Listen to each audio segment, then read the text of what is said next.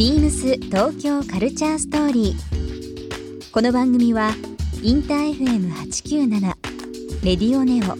FM 心の三極ネットでお届けするトークプログラムです。案内役はビームスコミュニケーションディレクターの土井博志。今週のゲストは編集者の川田洋平ですこれまでに音楽アーティストや広告カルチャー誌などさまざまな媒体のディレクションを手掛けられた川田さん。 BEAMS と街のコラボレーションプロジェクト。 BEAMS EYE ON 別府や BEAMS EYE ON 神戸の編集も担当されました。そんな川田さんのお仕事についてや今気になることなどさまざまなお話を伺います。そして今週川田さんへプレゼントしたレコードショップのショッパーをイメージしたサウンドトートをリスナー1名様にもプレゼント。詳しくはビームス東京カルチャーストーリーの番組ホームページをご覧ください。応募に必要なキーワードは番組最後に発表します。BeamsBeamsBeamsTokyo Culture Story Beams Tokyo Culture Story This program is brought to you by Beams. Beams. ありとあらゆるものをミックスして自分たちらしく楽しむ。それぞれの時代を生きる若者たちが形作る東京のカルチャー。Beams. 東京カルチャーストーリー。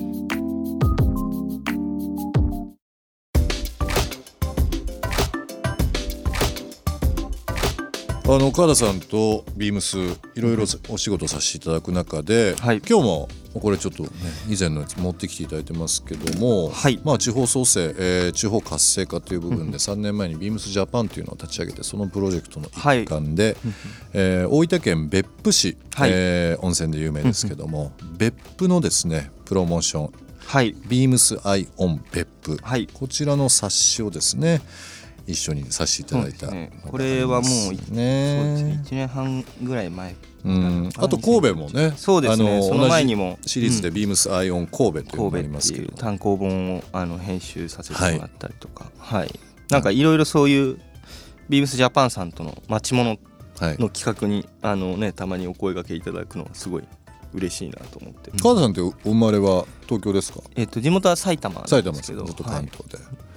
どうですか？実際九九州とか 大分とかって。僕はあの西日本の人え。え間なので、そよく機会多かったんですけど。なんかまあでもすごい 楽しい仕事だったんでなんだなんかまあ別府に限らずねビームスさん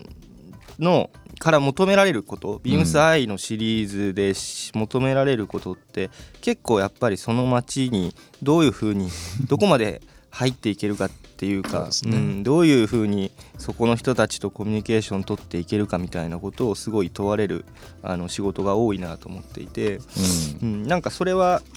例えば自分がそれアジア行ってなんだろうな取材したりとか撮影したりとかする中でやることと結構実はそんなに同じことっていうか変わらないうん、部変わらないというかうん。もともとその僕も編集のキャリアのかなり最初の方で自分であのトゥーマガジンっていう東京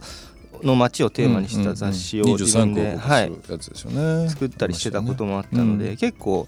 なんだろうなやってることとかなんかずっと意識してることとかって、うん。実はその東京でも日本の地方でもアジアとか世界の国々でもなんかそんなに変わらないかなっていううん。風なことを最近なんかよく考えますけどね。例えば雑誌僕が編集者として仕事をする上でやっぱりすごくそのなんだろうな強力なパートナーとしてやっぱ写真家とか、うん。フォトグラファーの方々がいるじゃないですか、やっぱその彼らの街の見方とか、うん。物事の捉え方とかっていうのはすごくこうなんだろうな。結構そのスタジオボイスのアジアの特集をやってた時ってその現地のあのクリエイターと、うん。あの仕事をしようっていう意識,、はい。意識であのやってて。でカメラマンとかも全部海外のあのフォトグラファーでその現地に住んでるフォトグラファーでやることが多かったんですけど、うん。あの結構僕らが新鮮行って新鮮でここ撮ってほしいなと思っててもやっぱり全然カメラか、構えないみたいな。構えない。うんうんうん。だからなんかこう僕らが面白い初めて行って面白い見え方するなって思う物事とまあ彼らが現地で生活してるねあのアーティストの人たちの見見え方って当然だけどやっぱ全然違う、うん、なんかそういうことあたそういう当たり前のことを結構なんだろうな考えるような、ね、あの取材旅でもあったかなっていうふうに思うんですよね。なんか最近は本当にあのスマートフォンの普及があってカメラの性能が上がって、うん、もう本当ユーザーそれぞれが今カメラマンになってると思うんですよ、えー、編集者にもなってるし。でたまになんかこうまあ何かしらまあランドマークあるとするじゃないですか、えー、まあ、東京タワーでもスカイツリーでも、うん、えー、浅草浅草寺でもいいんですけども。あのー、いろいろ見るとその例えば子供が撮った目線と、うん、あのすごく背の高い外国人が撮った目線ってもう1メートルぐらい、極端な話ですけどね、はい、違ったりとかすると、全然こう同じ角度で同じものを撮ってても全然違うじゃないですか、だからああいうのとかたまにこうあの 見ると面白いんですよね、はい、だからなんかこう角度、うん、まあそれぞれの見方、うん、さっきの話じゃないですけど、自分がこうっていうところを違うというか、もっと